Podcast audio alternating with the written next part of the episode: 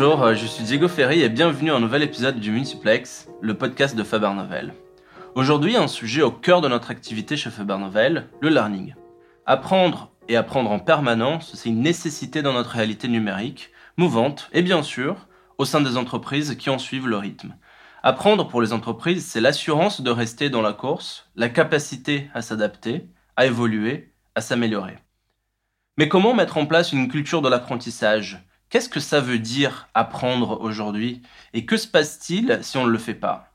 Pour nous aider à éclaircir ces points, j'accueille aujourd'hui Abderrahman Shawi, que vous avez déjà entendu dans ce podcast dans un épisode de Blockchain, qui est également expert des sujets de formation et en particulier des nouveaux business models de la formation. Bienvenue euh, Abderrahman. Bonjour. Alors, tout d'abord, je pense que c'est utile que nous revenions au grand concept que nous allons manipuler pendant cet épisode, le learning et en particulier l'apprentissage en entreprise. Alors, ma première question, c'est pourquoi apprendre est devenu un sujet stratégique pour les entreprises d'aujourd'hui? D'abord, j'aimerais commencer par répondre en disant que pour moi, l'apprentissage, ça a toujours été un sujet stratégique pour les entreprises. Si on part du principe que les entreprises sont faites de femmes et d'hommes, c'est naturellement un enjeu, euh, un enjeu primordial. Effectivement, ça l'est encore plus aujourd'hui, à l'heure où les entreprises sont contraintes de se transformer et à l'heure où euh, on a des nouvelles technologies qui apparaissent et qui transforment les métiers.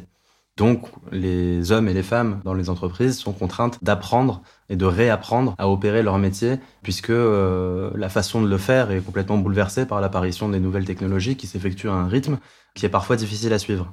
Hmm. Mais au-delà de la transformation des métiers, qui est quand même euh, un phénomène assez important. Hein, je rappelle entre parenthèses que euh, LinkedIn publie tous les ans une étude sur euh, les, euh, les 10 compétences les plus recherchées chaque année mhm. par les entreprises. Si on regarde le, le, post qu'ils ont publié en 2019, on s'aperçoit que parmi les 10, aucune n'existait 10 ans auparavant. Donc c'est quelque chose d'assez ouais, c'est quelque chose d'assez important qui est en train de se passer. Mais au-delà de transformer les métiers, je pense que les, ces nouvelles technologies, elles transforment aussi notre société, notre façon de vivre, et euh, elle invite également les gens à, à apprendre de nouvelles compétences. Je pense par exemple à la créativité, hmm. euh, au storytelling, qui sont autant de compétences euh, dont on a besoin aujourd'hui pour se faire des amis, pour se faire des petites amies, des petits amis, etc. Hmm. on comprend donc bien pourquoi l'apprentissage est si stratégique aujourd'hui, mais apprendre en 2020, cette année si particulière, ça veut dire quoi? Ça se passe comment? Je pense que apprendre, ça veut toujours dire la même chose depuis le début euh, de euh, la vie sur Terre. c'est toujours la même chose, c'est acquérir des savoirs, des savoir-faire ou des compétences hmm. et réussir à les retransposer dans sa vie. ça peut être apprendre à marcher comme apprendre à faire un fichier Excel. Hmm. Psychologiquement, le phénomène est le même. Et heureusement d'ailleurs, c'est une discipline qui a su évoluer au fur et à mesure que notre compréhension du cerveau humain a évolué à travers des nouveaux outils pédagogiques, des nouvelles méthodologies, etc. Mais aujourd'hui, justement, euh, ce qui est intéressant de noter, c'est que euh, l'apparition des nouvelles technologies dont on parle et puis euh, le fait qu'elles s'imposent dans notre quotidien et encore plus chez les jeunes, ça bouleverse un petit peu notre capacité à apprendre et ça transforme notre capacité d'attention, notre capacité mmh. de concentration. Et tout ça, c'est des éléments dont il faut tenir compte aujourd'hui avant de distiller des formations si on veut apprendre une nouvelle compétence. D'ailleurs, les pédopsychiatres alertent souvent euh, sur ce fait-là, en particulier chez l'enfant, puisqu'on s'aperçoit que euh, les méthodes euh, pédagogiques qui étaient employées avant atteignent parfois les limites de leur efficacité parce que mmh. le cerveau évolue, l'homme évolue. Mais alors aujourd'hui, ce qui est intéressant de noter, c'est que il y a de plus en plus d'entreprises de formation qui ont compris ces choses-là et qui arrivent en s'appuyant sur des nouveaux outils de transmission du savoir adapter le format pédagogique qui est le leur aux nouvelles habitudes de travail, aux nouvelles habitudes de vie des gens. En particulier, euh, on pense au micro-learning, tout ce qui est euh, learning on the flow of work, qui sont euh, des formats d'apprentissage qui se diffusent tout au long de la vie de l'apprenant, qui ne se pensent plus comme étant opérés dans une unité de temps et une unité de lieu définie, mais qui vont essayer de s'intégrer au parcours de l'apprenant en s'intégrant aux différents outils qu'il utilise dans sa vie de tous les jours et puis en diffusant donc euh, ce contenu de formation mais de façon beaucoup plus euh, snackable de façon à être euh, digéré et intégré au fur et à mesure que l'employé ou l'apprenant en général évolue dans son parcours. Donc pour continuer de parler de l'entreprise, il y a un terme qu'on peut lire et entendre un peu partout depuis quelques années quand on parle de learning ou d'apprentissage, c'est celui de l'entreprise apprenante. Qu'est-ce que ça veut dire? Bah, C'est tout simplement les entreprises qui ont compris qu'elles euh, étaient dans un environnement mouvant et euh, qu'elles n'allaient plus pouvoir trouver ailleurs les compétences dont elles ont besoin aujourd'hui. Et au-delà du terme qui parfois peut sembler euh, un peu creux quand mm. il est martelé autant. C'est une promesse qui est importante et qui est faite aux femmes et aux hommes qui composent l'entreprise, c'est euh, la promesse de ne pas les abandonner et euh, de considérer euh, la transformation de son entreprise d'abord par la transformation de ces hommes et de ces femmes. Ça, c'est un point assez honorable qui convient de souligner chez les entreprises apprenantes. Et en fait, ça intervient surtout à un moment c'est pour ça que ce terme a émergé et que, au-delà du côté assez élémentaire que le concept représente, on en parle autant aujourd'hui. C'est parce que ça intervient donc à un moment où les entreprises en France ont finalement et malheureusement arrêté d'envisager la formation comme une possibilité d'acquérir des compétences. Et euh, malheureusement, le travers dans lequel on a pu tomber ces dernières années, c'est que la formation a souvent été vue comme une formalité administrative ou une obligation mhm. à laquelle il fallait répondre, et non plus comme quelque chose qui devait répondre à un besoin opérationnel, managérial ou stratégique de l'entreprise. Et euh, l'entreprise apprenante, c'est une entreprise qui arrive justement à sortir de ce prisme-là mm. et euh, à lier à la fois ses objectifs euh, stratégiques et opérationnels avec ses besoins en formation et qui considère la formation comme un pilier important de sa stratégie et de son développement. Donc c'est vraiment une question de vision et de déploiement de stratégie. Parmi elles, on a la plupart des GAFAM qui ont pris cette stratégie à cœur et qui ont fait de la formation un pilier important de leur activité chez Google, par exemple, euh, il y a tout un réseau qui s'appelle G2G pour la formation, donc de, de Googler à Googler. Et euh, sur l'ensemble des sujets d'upskilling, voire de reskilling, 86% des formations auxquelles les employés de Google participent sont des formations qui sont assurées par des employés de Google. Donc euh, ça, c'est un pilier fort qui démontre que l'entreprise a réellement mis au point une stratégie de développement des compétences et à développer toute une culture du learning et, de, l'apprentissage et de la transmission de ses compétences mmh. euh, au sein de l'entreprise. Là, à ce moment-là, oui, on a la preuve que l'entreprise a non seulement compris l'importance du sujet, mmh. euh, mais en plus a déployé euh, culturellement, organisationnellement, des choses qui vont permettre de, de placer l'apprentissage comme étant une pierre angulaire de sa stratégie. Alors, donc, on disait, Abderrahman, tu travailles beaucoup aussi sur des sujets de learning ici chez Faber Novel. L'apprentissage, c'est un sujet aussi interne aux entreprises, un sujet de culture corporate, comme nous venons de le voir, mais il représente aussi un gros enjeu national. Ma question suivante, c'est comment peut-on développer et renouveler les compétences pour répondre aux besoins du marché? Comment la formation doit-elle être appréhendée aujourd'hui? D'abord, tu soulèves un point euh, super important, Diego, qui date pas spécialement d'aujourd'hui. Mm.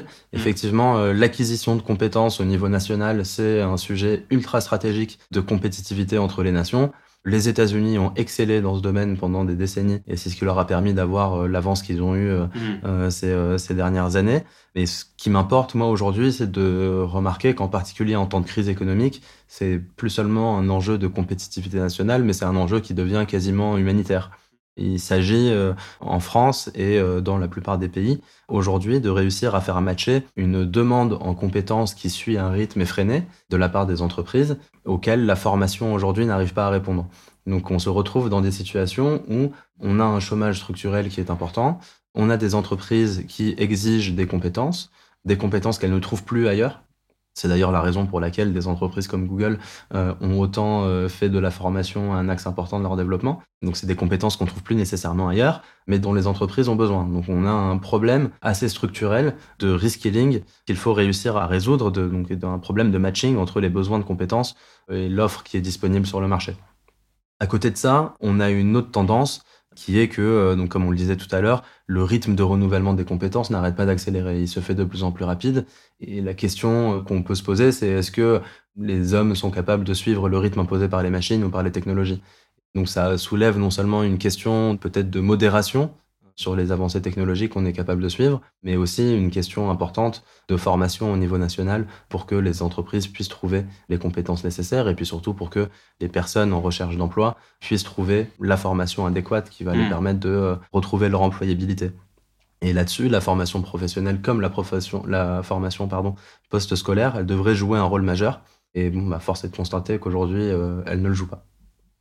Pour revenir au sujet des entreprises, tu parlais donc de la chaîne de valeur de la formation. Est-ce que tu as des exemples d'entreprises qui revoient leur chaîne de valeur de la formation et qu'est-ce qu'elles proposent vraiment derrière tout ça?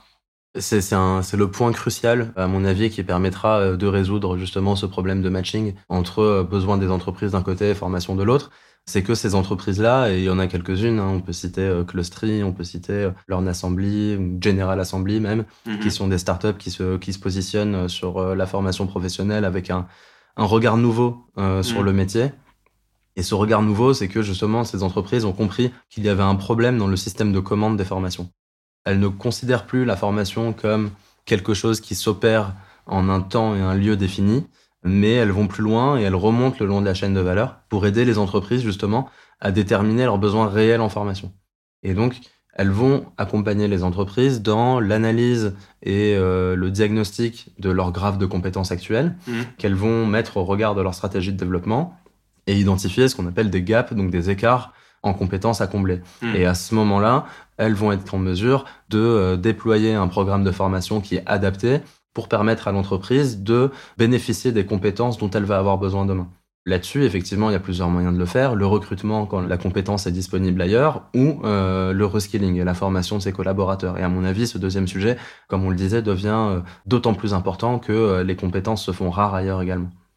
Au-delà de ça, je pense que ces entreprises vont un cran plus loin et elles s'étendent aussi en aval de cette chaîne de valeur, puisqu'elles vont jusqu'au euh, suivi des compétences et de l'impact que ces compétences ont pu avoir. Et ce qui est intéressant de noter, c'est que les, KPIs qu'elles se fixent ne sont pas, euh, comme on le voit habituellement, le taux de suivi des formations ou euh, les compétences acquises par le collaborateur à un instant T, mais plutôt l'impact de l'ensemble du programme sur l'entreprise et l'atteinte de ses objectifs business et ses objectifs stratégiques. Et ça, c'est un changement de vision qui permet d'appréhender la formation comme elle devrait l'être c'est-à-dire au service de la résolution d'un besoin et non comme quelque chose qu'il faut faire parce qu'il faut le faire hmm. ou quelque chose qui doit répondre euh, à une, aspiration personnelle. Très clair. Merci Abderrahman pour cet échange rapide. On pourrait parler des heures de ces sujets et leurs enjeux, mais néanmoins approfondis. Donc merci beaucoup. De rien. À vous, éditeurs, si ce sujet vous intéresse et que vous souhaitez l'approfondir, vous trouverez sur notre site fabernovel.com notre étude Corporate de stratégie de 2018 qui est toujours euh, bien actuelle, ainsi qu'une étude co-publiée avec la Fédération de la formation professionnelle sur ces enjeux qu'évoque euh, Abderrahman. L'épisode d'aujourd'hui a été produit, écrit et réalisé avec l'aide de Marina Dislich et Anaïs Dumont. C'est tout pour le multiplex, je suis Diego Ferry et à jeudi prochain.